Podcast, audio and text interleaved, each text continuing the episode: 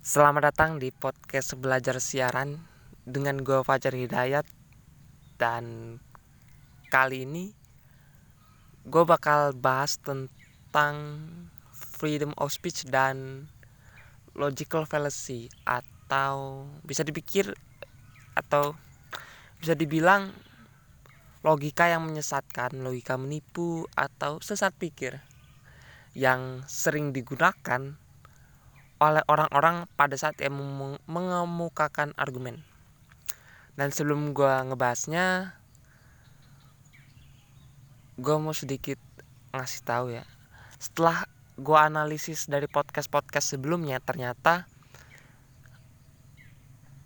dalam penyampaian gue itu loncat-loncat. Maksudnya kata per kata ini gue akuin ya kata per kata tidak nyambung, tidak selaras dengan nada yang kurang begitu baik. Dan ya gue akan terus memperbaikinya. Seperti podcast ini akan terus bermetafora mungkin ya. Menjadi bentuk yang mungkin tidak sempurna juga. Ya bisa dibilang mungkin lebih baik. Dan diharapkan tidak terus berputar-putar Oke. Langsung aja ya. Ini berawal dari ketika gue ngeliat argumen-argumen orang di sosial media yang yang mana itu nggak apa-apa ketika disediakan kolom komentar silahkan berkomentar semaunya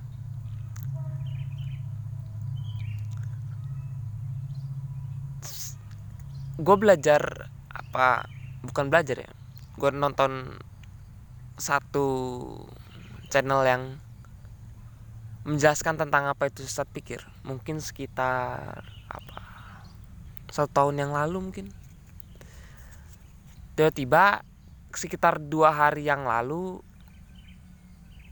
ada yang bahas tentang ini. Tentang sesat pikir yang lebih dimajukan kepada ad hominem. Ad hominem itu apa? Nanti akan gue bahas. Langsung kita ini sebenarnya ada banyak sesat pikir, tetapi yang gue ambil adalah sesat pikir yang memang sering terjadi ketika orang-orang Indonesia berargumen. Ya, mungkin kalian sering menemukan kesamaan atau mungkin lu pada ngelihat lu mungkin pernah melakukannya juga atau gue pun pernah melakukannya juga. Dan ada enam. Sebenarnya ada banyak tapi mungkin yang uh, relate sama Indonesia apa bukan sama Indonesia dengan orang-orang kita itu ada enam yang pertama adalah hasty generation atau over generation. Generalization. Nah, biasa spelling gua ini didapat ketika kita mengambil apa mengambil sedikit zoom populasi menjadi keseluruhan. Gua ambil contoh bahwa overgeneralization ini kayak orang Madura set. Susah. Spellingnya susah.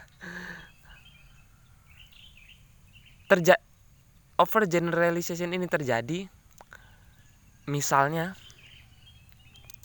ketika ada orang ingin mencalonkan diri menjadi bupati. Kemudian ia mengambil 500 orang di kabupaten tersebut yang mengatakan bahwa mendukungnya secara penuh. Dari satu kabupaten hanya diambil 500 orang. Dan ketika di forum ia mengatakan bahwa kabupaten ini telah mendukung saya sepenuhnya. Itu masuk ke dalam saat pikir namanya overgeneralization. Uh, dan ini memang benar sih. Kalau kita lihat ke pilgub Jakarta kemarin yang ada satu calon sampai bilang bapak ini bak literally namanya men dibilangin. Tukang tukang ini tukang ini. Dan ia menganggap ya mungkin itu strategi politik. Gue nggak nganggap itu maksudnya oke okay lah itu masuk saat pikir. Tapi dalam mengambil suara mayoritas ketika dia ngambil nelayan bernama Pak Deden otomatis seluruh nelayan menganggap bahwa calon pemimpin tersebut adalah calon pemimpin yang memperhatikan. Dia mungkin sampai namanya diperhatikan mungkin menurut para pelayan ya. Ya itu sering dipakai dan yang kedua namanya itu jangan langsung komen namanya circular kan? Circular reasoning. Circular reasoning ini sering dipakai untuk bukti maksud gua dasar yang tidak bisa dianggap 100% seperti namanya sirkular artinya melingkar atau lingkaran yang nggak berhenti berhenti ini salah satu contoh. Ini contoh yang salah ya. Maksud gue argumen yang dia gunakan menurut gue kurang tepat. Ketika gue bilang kenapa lu menyembah ini ini ini bukan berarti gue ateis ya cok serius ini ini salah satu contoh. Ketika ada orang bertanya ketik kenapa lu menyembah, menyembah Tuhan? Kemudian orang tersebut menjawab karena diperintahkan oleh kitab saya. Kemudian ditanya lagi kenapa kok bisa kitab anda yang menjadi pijakan untuk Anda beribadah pada Tuhan. Kemudian diputar lagi karena kitab saya dibuat oleh Tuhan. Kita ditanya lagi maka kembali lagi menyembah Tuhan dan terus berputar.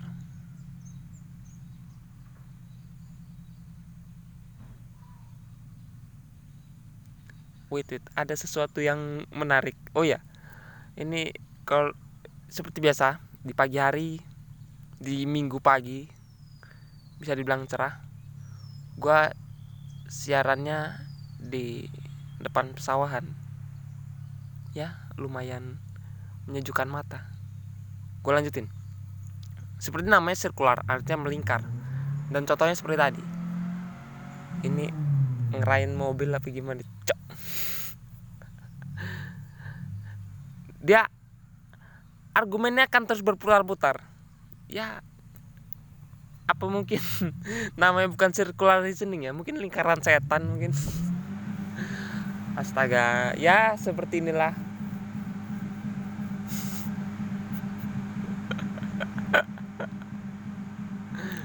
Nggak nggak tahu lagi cok.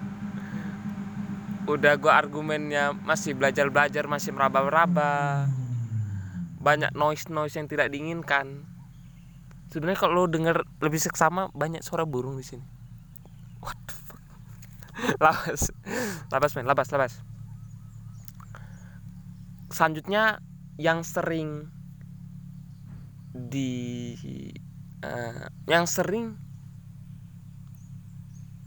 di saat pikiran sering dipakai oleh orang Indonesia namanya selanjutnya slippery slope atau terlalu banyak pengantarnya yang sebenarnya tidak diperlukan. Walaupun kita tahu bahwa tujuannya adalah memperkuat argumennya. Contohnya ketika ia ingin mengeluarkan argumen bahwa uh, wait wait gue cari yang tepat analogi yang tepat ketika ia ingin mengeluarkan argumen bahwa dunia politik adalah dunia yang kejam. Nah misalnya in, yang dia ingin keluarkan adalah seperti itu. Tetapi ada kata pengantar atau kata pembuka yang bisa dibilang tidak berhubungan tapi digun tapi kita tahu digunakan untuk memperkuat argumennya. Dia bilang begini bahwa ketika DSD ini ini omongannya kita contohkan namanya slippery slope ketika gua SD ketika saya SD saya menemukan pak guru namanya Herman. Dia mengajarkan politik saya pertama kali. Dan dia mengajarnya baik sekali. Kemudian saya naik SMP saya menjadi uh, apa kok masuk ke organisasian kemudian saya mendapatkan pengembangan tetapi saya ketika di kuliahan di FISIP saya mendapatkan bahwa politik itu sangat dinamis dan abstrak sehingga ada banyak permainan di dalamnya.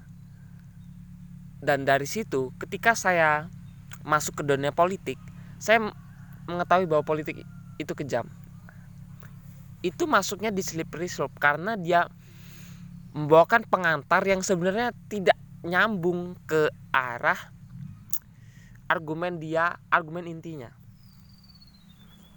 Setelah itu nah ini yang suka mungkin lo sering lihat di di di sosial media.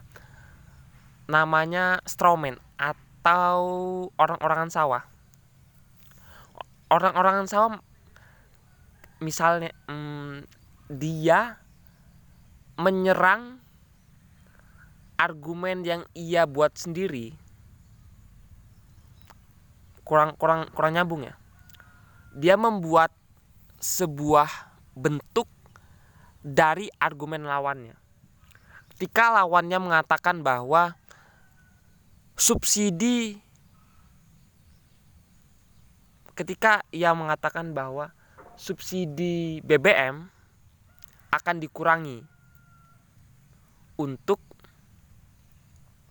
eh, subsidi BBM akan dikurangi untuk keperluan lain. Lantas lawannya langsung menjawab bahwa oh ternyata Anda ingin rakyat kita sengsara dan membuat kelaparan di mana-mana.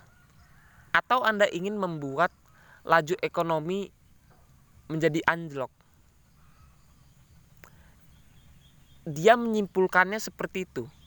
Padahal kalau kita lihat seksama lagi pada argumen sebelumnya yang mengatakan bahwa hanya mengurangi 5% misalnya yang dianggapnya berlebihan yang sama sekali nggak ada niatan untuk menurunkan ekonomi atau uh, menyengsarakan rakyat miskin. Nah, ini dua ini dua yang ya setelah ini ada dua jenis saat pikir yang menurut gua the best sih asli. Ini orang Indo banget. Sel selanjutnya ada ad hominem. Ad hominem ini sering kita lihat di sosial-sosial media sering kita lihat untuk menyerang argumen lawan tanpa memandang apa substansi yang ia lontarkan. Seperti contoh gini. Ini yang sering banget ya. Ketika ada satu orang mengomentari presiden Pak Presiden Anda seharusnya melakukan perkembangan ekonomi dan melakukan perkembangan ekonomi terus memajukan uh, kesejahteraan bangsa mungkin. Kemudian ada yang membalas uh, komentar tersebut atau argumen tersebut dengan lo aja nggak paham. Lo itu nggak becus lo itu cuman lulusan SD lo tahu apa? Ada belum gagak men sangat sangat sangat sangat belukar sekali ya. Ya begitulah desa gua dan oh iya, sampai mana gua? Oh ya dia men kalau kita lihat dia menyerangnya bukan substansi, substansi atau apa yang ia sampaikan tetapi ia langsung menyerang individunya yang mana personal dan karya atau personal dan komentar it's a different thing. Adalah dua hal yang berbeda dan itu sering terjadi di di, di negara kita. Mungkin ini akan gue bahas lebih lanjut nanti setelah ini. Dan kedua adalah false dikotomi atau ya dikotomi palsu. Dua hal yang sebenarnya nggak bisa kita buat dikotomi tapi dibuat dikotomi ini persepsi masyarakat bahwa hanya ada dua belah pihak hanya ada dua sisi mata koin. Yang mana itu salah dan seperti contoh ketika gua nggak su nggak suka mie ayam maka orang lain akan menganggap gua suka bakso.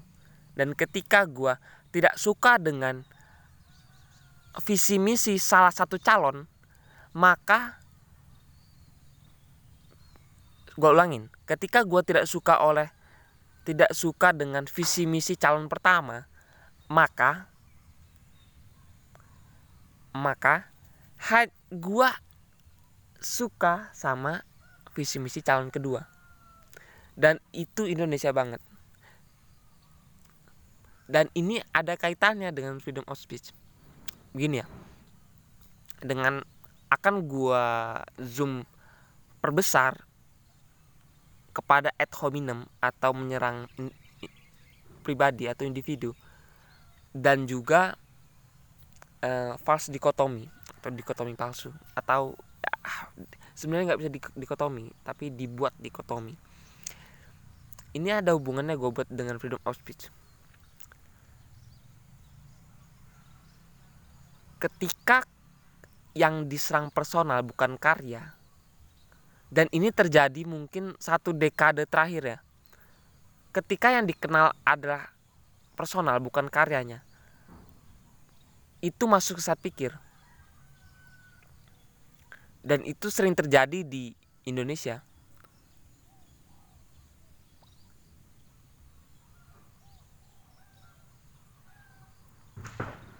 Ad hominem ini gue cukup pesimis dengan berubah pola pikir. Gue nggak bilang pola pikir gue bagus. Tapi yang ingin gue sampaikan kenapa kita tidak berargumen yang baik? Walaupun gue tahu apa pendidikan gak merata maksud gue itu inter ketika dunia ada di genggam, genggaman tangan men dengan adanya internet semuanya itu bisa. Ketika orang berargumen ad hominem atau false dikotomi itu sama sekali nggak salah. Karena ya gue tahu itu freedom of speech gue tahu dengan false dikot tapi gue nggak seneng. Ketika gue nggak seneng ketika orang berargumen dengan false dikotomi sumpah. Ketika hanya ada dua pihak.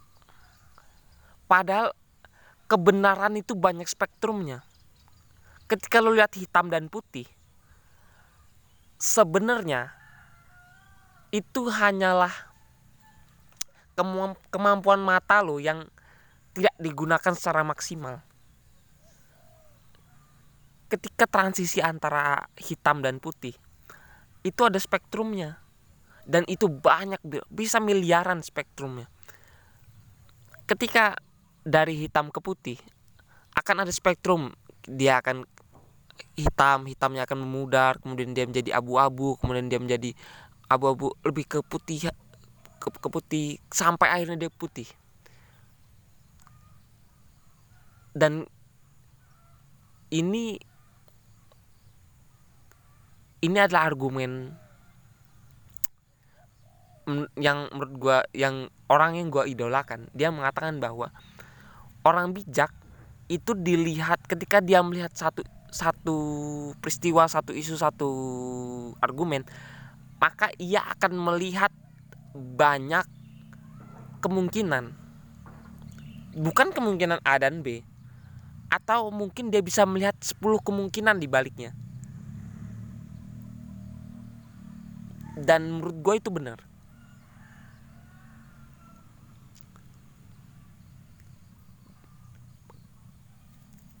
Gue nggak tahu ya.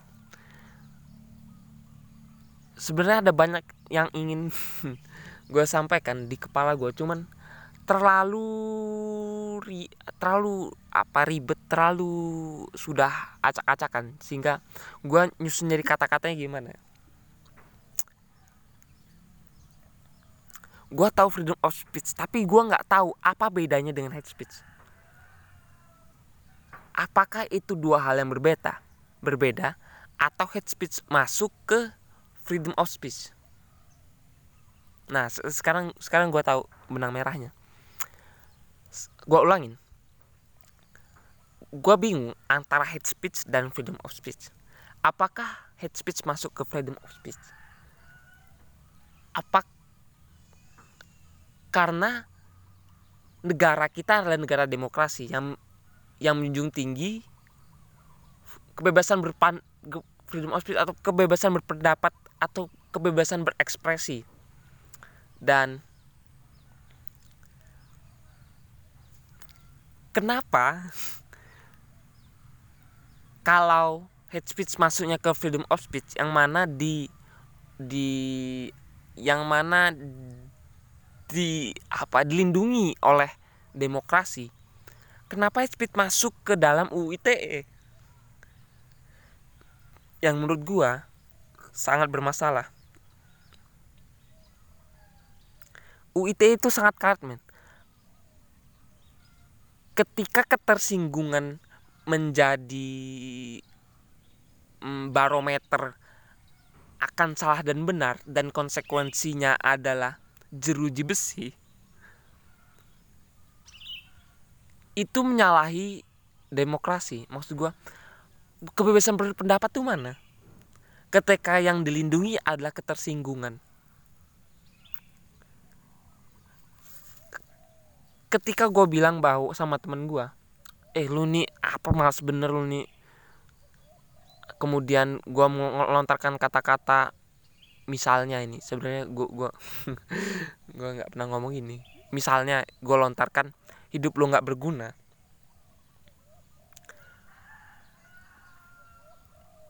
ada dua kemungkinan. Walaupun ada banyak persepsi. Kemungkinannya adalah ketersinggungan atau tidak. Walaupun persepsi yang dia terima akan sangat banyak tergantung kembali lagi ketergantung ini bukan berarti gue bijak ya cok. Bukan berarti tergantung kadar kebijakannya. Ketika dia bilang bahwa ketika yang diambil ketersinggungan ingat ya ketersinggungan itu diambil men. Serius ketersinggungan itu diambil.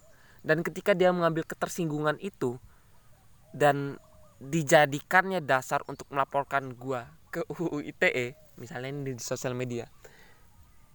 Itu sudah cukup untuk nyeret gua ke jeruji besi itu sudah cukup. Dan UITE kan sangat karet ya dan menyerang konten kreator kemudian public figure yang mana dia disorot oleh banyak orang kalau gua kan enggak sih kan gua kan masih masih kecil sih kolam gua masih santai lah. Gua ngomong-ngomong masih santai lah. Maksudnya gua ngomong apa pun bebas lah. Walaupun jejak digital nggak bisa hilang ya. Gua gua tahu itu.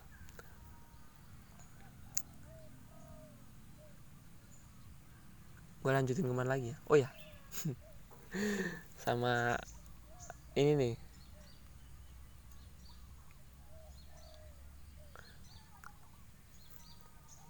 gua ini karakternya ini bukan gua mau kotak-kotakan ya tapi gua coba berpikir gimana sih gue orangnya. Dan setelah gua lihat-lihat nah ini ini ada yang jual ikan. Sangat sangat. Pokoknya nikmati aja lah noise noise di belakang gue ini nikmati aja. Dan wait gue nyap oh ya gue nih orangnya ketika gue percaya oleh satu orang ini bukan temen ya men ini role model serius. Ketika gue percaya oleh apa idola gue apa atau atau yang bisa gue bilang panutan ya ya ya, ya mungkin seperti itulah. Gue punya panutan umurnya mungkin dua tiga puluh empat puluh ya sekitar umur umur segitu. Dan gue percaya bahwa ini orang yang sangat bukan sangat gue impikan. Mungkin nanti ketika gue berumur mungkin gue ingin seperti mereka. Ya mimpi dulu. Ketika dia menyampaikan hal yang belum gue ketahui atau da dalam umur 20 gue ini gue belum merasakan apa yang mereka rasakan. Otomatis gue percaya. Gue ulangi ya. Ketika dia melemparkan satu hal yang tidak gue ketahui atau belum gue rasakan pada umur gue sekarang ini gue pasti percaya. Seperti contoh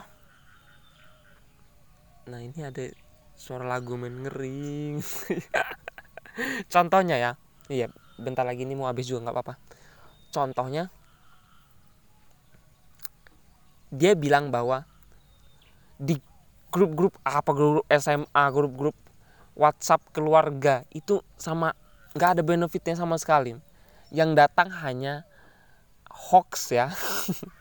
Ini ini di grup keluarga. Yang datang hanya hoax atau sombong-sombongan. Setelah gua ceritanya mungkin ya ceritanya satu minggu kemarin atau empat hari yang lalu gue masuk grup SMP grup, grup SMP lah. Setelah gue masuk dan isinya ya ternyata bener apa yang mereka katakan apa yang role model apa yang panutan gue katakan ternyata bener dan dia bilang bahwa ketika lu udah nyampe trap itu atau jebakan itu mau nggak mau lu harus keluar. Walaupun lu tahu kaki lu akan luka ketika lu keluar jebakan itu. Dia nganalogiinnya kakinya. Dan setelah gue putuskan walaupun gue berkompromi ya gue tidak full idealis di sini. Walaupun gue berkompromi dengan sedikit berbohong berbohong gimana? Sedikit bilang tidak benar untuk keluar dari grup tersebut. Gue bilangnya gue ganti kartu lah begini-begini. Ya. dan selesai gue keluar. Dan tiba-tiba ada yang ngechat. Kok sombong banget sih? Ya gitulah. Kok kok sombong banget lah pokoknya gitu intinya. Ya gue bilang ya gue ganti nomor. Nanti kalau itu bisa di di invite lagi kok langsung blokir men dan mungkin gue dicap sombong dicap apalah sama mereka.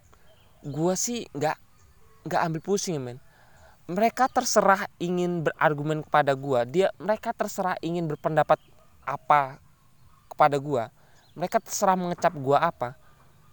Karena itu bagian dari freedom of speech mereka itu bagian dari kebebasan berpendapat mereka. Gue nggak mau menutup nutupin gue nggak mau menutup nutupin gue ini. Gue tidak mau menutupin image gue baik. Gue nggak mau buat